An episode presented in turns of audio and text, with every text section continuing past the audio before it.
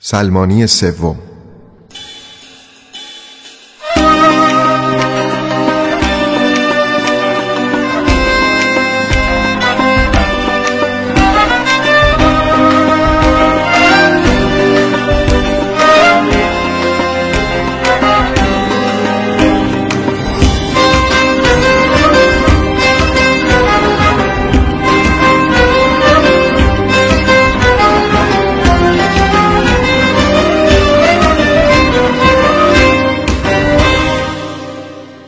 تعطیل تابستون زلفی گذاشته بودم که بیا و تماشا کن.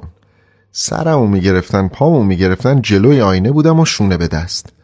در کار راست و ریس کردن زلف، به قول بیبی آلا گارسون کردن. از شما چه پنهان که موهای به دردخوری نداشتم.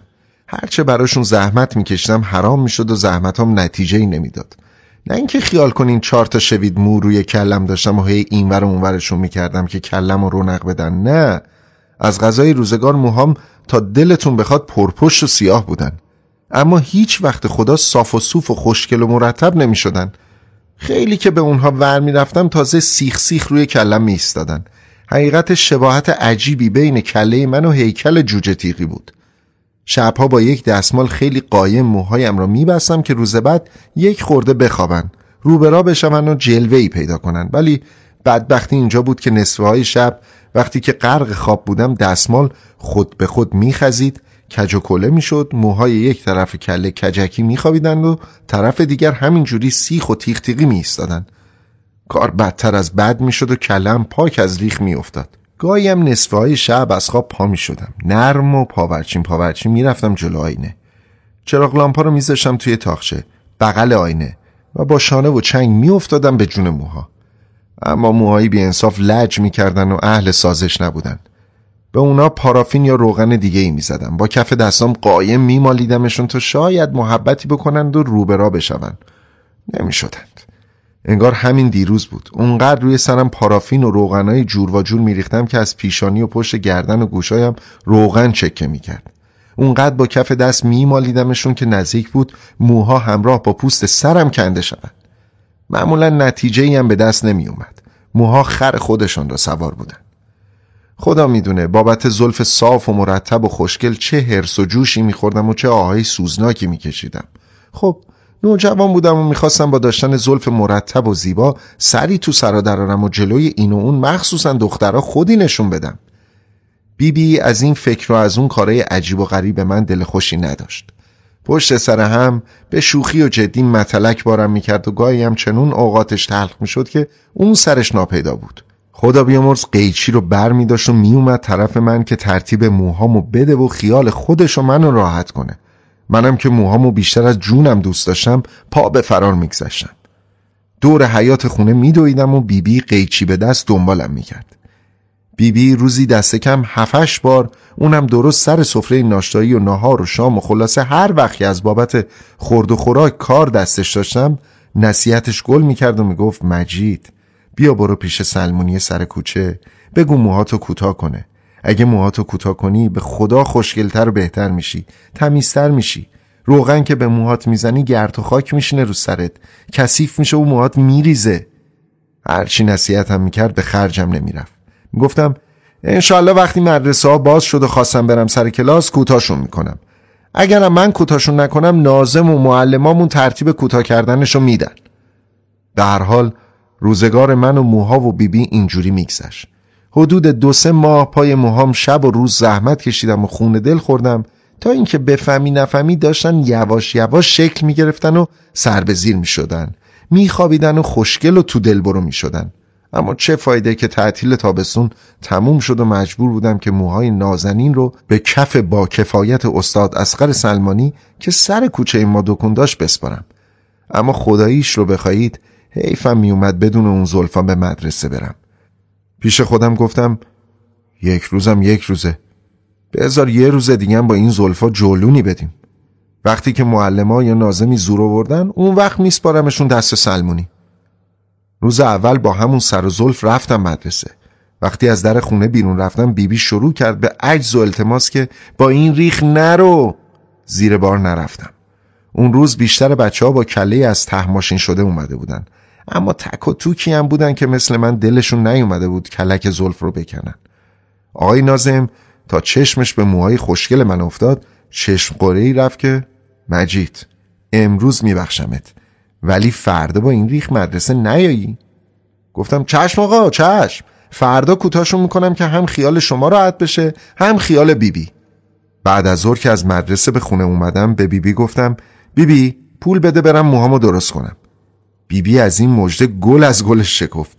انگار با ماشین شدن کله من تموم بدبختی و مشکلاتش حل میشد. از اون خنده های بی صدا ولی پیروزمندانه کرد و گفت چه عجب که به این فکر افتادی. خدا به معلمتون عمر و عزت بده که شما را وادار میکنه تا موهاتون رو کوتاه کنین. از ما که حرف شنوی ندارین. و بعد یه دونه دوریالی گذاشت کف دستم که بدم به استاد اصغر سلمانی تا ترتیب موهامو بده. پیش از رفتن زیر دست استاد سلمانی رفتم جلوی آینه و آخرین شونه رو به موهام زدم. آخرین نگاه غم‌انگیز و پرحسرت خداحافظی رو به اونا انداختم. دلکندن از اون موهای عزیز که سراسر تابستون پاشون زحمت کشیده بودم و داشتن کم کم روبرا می شدن خیلی سخت بود. از ایستادن جلوی آینه و نگاه کردن به موها و شونه کردنشون سیر نمی شدم. اما چاره‌ای نبود. عمر موهای نازنین و زیبا به سر اومده بود و با سرنوشت و تقدیر نمیشد جنگید. تسلیم شدم. بغض کردم و توی آینه از پشت پرده اشک به موها گفتم خداحافظ عزیزان من. سرنوشت عاقبت شما رو زیر دندونای ماشین استاد سلمانی میفرسته تا روونه سطل آشغال بشید. بدین ترتیب آخرین نگاه به زلفای قشنگم انداختم و سپس سرافکنده و غمناک به طرف دکان استاد سلمانی روونه شدم. توی دکان 3 نفری روی صندلی‌ها گوش تا گوش به انتظار نشسته بودن. منم رفتم کنارشون. روی صندلی 4م نشستم.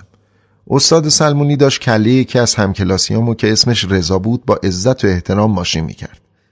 هر چند دقیقه یک بار ماشینو بالا می‌آورد و توی آینه به اون میگفت ناراحت که نیستین. و بعد رو میکرد به آقای چاق و محترمی و میگفت ماشالله، هزار ماشالله، آقازاده چه موهای خوب و پرپشتی دارن. من که 25 سال سلمونی هستم کمتر چنین زلفای قشنگی دیدم. ولی عیب کار اینجاست که سلمونی قبلی اونطور که باید و شاید به اونا نرسیده. حساب کار دستم اومد. اون آقای چاق و چله و محترم بابای رضاست و استاد سلمونی برای همین اینقدر داره لفت و لعابش میده و تعریف الکی میکنه. کله کشیدم و توی آینه زلفامو نگاه کردم و به رضا گفتم چطوری رضا؟ چه خبرها؟ و از اون خنده ها کردم که یعنی معلم‌ها عجب پاپوشی برای موهامون دوختن. استاد سلمانی که تا اون موقع منو ندیده بود از توی آینه نگاهم کرد و گفت چیه مجید؟ چیکار داری؟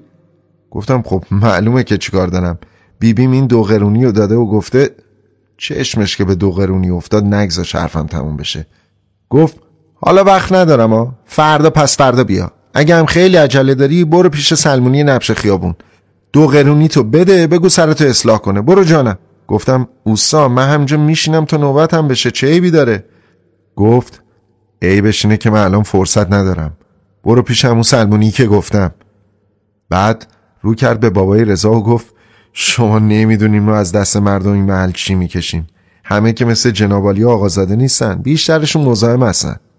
راستش از رضا خجالت کشیدم که استاد سلمانی اونجوری حرف زد و منو جلوی اون سکه یه پول کرد. فهمیدم که بابت کم بودن پول زیر بار اصلاح کردن کل هم نمیره.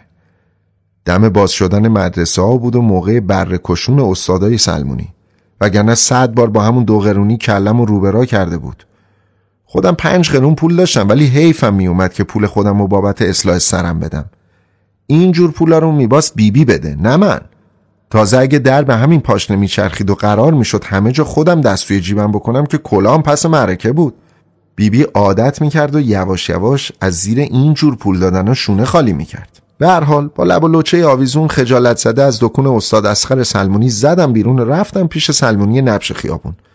خدایی بود که اونجا اصلا مشتری نبود و استاد بود و پسرش که داشتن با هم سر خرید کیف مدرسه جر و بحث میکردن. پسر گریه میکرد، استاد گوش اون رو گرفته بود و میکشید و میگفت میخواستی کیفی که پارسال برات خریدم خراب نکنی، حالا که خرابش کردی امسال هم باید با همون کیف بری مدرسه. از همین حرف حساب کار دستم اومد که اونا حتما باید پدر و پسر باشن. باری داشتن با هم بگو مگو میکردن که من با دو قرونی که تو مشتم بود رفتم تو و گفتم سلام موسی، خسته نباشین، اگه کارتون تموم شد این دو قرونی رو بگیرین و منو اصلاح کنین. دو قرونی رو گرفت و گفت برو بشین رو اون صندلی. دو تا صندلی بود، یکی از اونا نونوار و تر و تمیز و مرتب بود و یکی خراب و کثیف و لغلقو. من رفتم و صاف نشستم روی صندلی خوشگل و تر و تمیز که صدای استاد بلند شد و گفت نه جانم، رو اون یکی بشین. فهمیدم که اون صندلی تر و تمیز و مرتب جای آدمی مثل من نیست.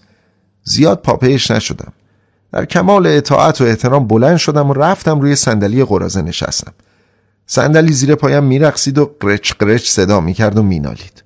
داشت زیوارش در میرفت. هر جور بود با اون کنار اومدم و از توی آینه استاد و پسرش رو نگاه کردم.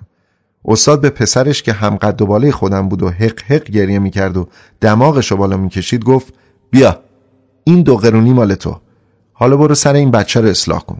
باید کار کنی تا هم قدر پول بدونی، هم کار یاد بگیری که وقتی بزرگ شدی به دردت بخوره. پسرک همون جور که حق حق میکرد دو قرونی رو گرفت و گفت من که بلد نیستم سر اصلاح کنم. باباش گفت کم کم یاد میگیری، زود باش، هیچ کس اول کار بلد نیست، یواش یواش یاد میگیره. اگه تو کار یاد بگیری شاگرد میخوام چیکار؟ و بعد ماشین رو گذاشت جلو آینه و یک لنگ کهنه و نخنما برداشت و انداخت دور گردن من و دست به کار شد. استاد سیگاری آتش زد و نشست روی صندلی بغل در دکون و رفت توی فکر. از توی آینه به استاد گفتم بیبیم گفت سرمو خوشگل کنین، از ته ماشین نکنین. استاد رو کرد به پسرش و با بی‌حوصلگی گفت همه موهاشو ماشین نکن، دورشونو ماشین کنه، یه کاکل برش بذار که خوشگل بشه. پسرک گفت من نمیتونم، بلد نیستم. استاد هرس خورد، جوشی شد، بلند شد و اومد پیش ما. نرسیده دستشو برد عقب که یک سیلی به خوابونه زیر گوش پسرش. پسرک سرشو دزدید، پشت گردن من صاف و آماده و مرتب بود. دست اومد و قشنگ خوابید پس گردنم و شتلق صدا کرد. حسابی سوخت و برق از چشمم پرید. فوری دستم از زیر لنگ در آوردم، پس گردنم خاروندم و گفتم اوسا چرا میزنی؟ آدم کم پولو که نمیگیرن بزنن، خدا رو خوش نمیاد، اینجور آدم ها که دیگه زدن ندارن. استاد از حرف من ناراحت شد و گفت میبخشید مهم نیست، تو نمیدونی این بچه چقدر من اذیت میکنه، همش میخواد از زیر کار در بره. خلاصه خودش ماشین رو گرفت و با اوقات تلخی همونجور که زیر لب بد و بیرا میگفت و قر و لند میکرد و سیگار میکشید با ماشین نو و براق افتاد به جون زلفای زیبای من. دندونای ماشین خوب کار نمیکرد، روون نبود، خوب پیش نمیرفت و موها رو دونه دونه و چند تا دست جمعی میکند و من با کنده شدن هر دونه مو از روی صندلی مثل فنر بالا میپریدم و ناله صندلی زیر پام بلند میشد. وقتی که بالا میپریدم و صندلی زیر پام به ناله میافتاد، استاد با اخم و تخم میگفت چته اینقدر وول میخوری، درست بشین. همینجور که کلم جز گله به گله میسوخت، التماس کنان و با ادب گفتم استاد با اینکه لطف کردین، محبت کردین و برای کله من ماشین نو و براق آوردین، با این حال این ماشین بدجوری موهای منو میکنه. من از خیر ماشین نو گذشتم، اگه ممکنه زحمتتون نمیشه یه دونه از همون کهنه هاشو بیارین، خیلی ممنونم. این حرفو که زدم استاد دست از کار کشید و گفت این ماشین هنوز قبراق نیست، کم کم تا دفعه بعد که میای روون میشه، یه خورده تحمل کن جانم. گفتم استاد طاقتم داره طاق میشه. استاد توی آینه توپید بهم و گفت تو هم با این دو قرونی که دادی چه توقعا داری؟ اگه خیلی ناراحتی برو پیشه سلمانی دیگه. از توی آینه پسر استاد رو دیدم که وارد دکون شد، کتابچه نوعی دستش بود و آب نبات میخورد. دستگیرم شد که آقا پسر با دو قرونی زبون بسته من چه کرده. همونطور که داشتم پسرک رو از توی آینه تماشا میکردم، یهو ماشین بغل کله بالای گوشم و گاز گرفت. طاقت از دستم رفت، بی اختیار یکی از دستامو از زیر لنگ در آوردم تا بذارم بالای گوشم که بدجوری میسوخت. بله، آتش سیگاری که زیر لب استاد بود پشت دستم رو سوزوند. زود دستم وردم زیر لنگ و قایمش کردم. استاد گفت نگفتم اینقدر وول نزن جانم، دستتو سوزوندی، تقصیر خودت بود. دیگه جرئت نکردم که دستامو از زیر لنگ بیرون بیارم. همون دستی که میسوخت برای 7 پشتم کافی بود. پیش خودم گفتم کله سوخت که سوخت، دیگه چرا دستمو به بیچارگی بندازم؟ باری استاد بعد از مکافات زیاد دور سرم و حسابی ماشین کرد و یک کاکل بی‌قوارم و ناجور جلوی سرم گذاشت و بعد رفت سر تراشیدن دور گوش‌ها و پس گردنم. از غذای روزگار تیغم کند و زنگ زده بود و به جای تراشیدن پس گردن و دور گوشامو میخراشید و جا به جا میبرید، طوری که چشمام پر از اشک شد. هر بار که استاد تیغ رو به پس گردنم میکشید سرمو بیشتر خم میکردم تا هم صورت غم انگیز و چشمای پر از اشکمو تو آینه نبینم و هم از نیش تیغ فرار کنم. استاد گفت چرا اینقدر سرتو خم میکنی جانم؟ از پشت پرده اشکی که جلوی چشمامو گرفته بود استاد رو نگاه کردم و ناله کنان گفتم میخوام پشت پاتو ببوسم تا زودتر ولم کنی استاد. خندش گرفت و من باز شدن نیشش رو توی آینه دیدم. به هر جبر و زوری بود صبر کردم و دندون روی جیگر گذاشتم تا کار استاد تموم شد. خلاص شدم و مثل تیر از دکون زدم بیرون. نفس راحتی کشیدم. پشت گوشا، پس گردن، جای موهای کنده شده و پشت دستم میسوخت و زغزغ میکرد. توی راه وقتی که به خونه میرفتم به کاکلم دست میکشیدم و توی شیشه های دکانایی که سر راهم بود نگاه میکردم. دویدم تا به خونه رسیدم. بیبی تا چشمش به کاکلم افتاد هاج و واج موند و گفت این دیگه چجور سر اصلاح کردنه؟ رفتی کلت و این کاکل ذرت کردی؟ تا اومدم حرف زنم دستمو گرفت و کشید و برد پیش استاد اصغر سلمانی. بین راه همه چیزو براش گفتم و از کمی پول، طمع استاد اصغر سلمانی و آزار و اذیت سلمانی دیگه نالیدم. بیبی کفری شد و توپید به استاد اصغر سلمانی که این بچه یه عمر مشتری تو بود، خجالت نکشیدی که اونو فرستادی جای دیگه؟ معلوم میشه پول خیلی چشمتو گرفته. تا چشمت به یه بچه پولدار میفته بچهای کم پولو میندازی از در دکونت بیرون، بی انصاف.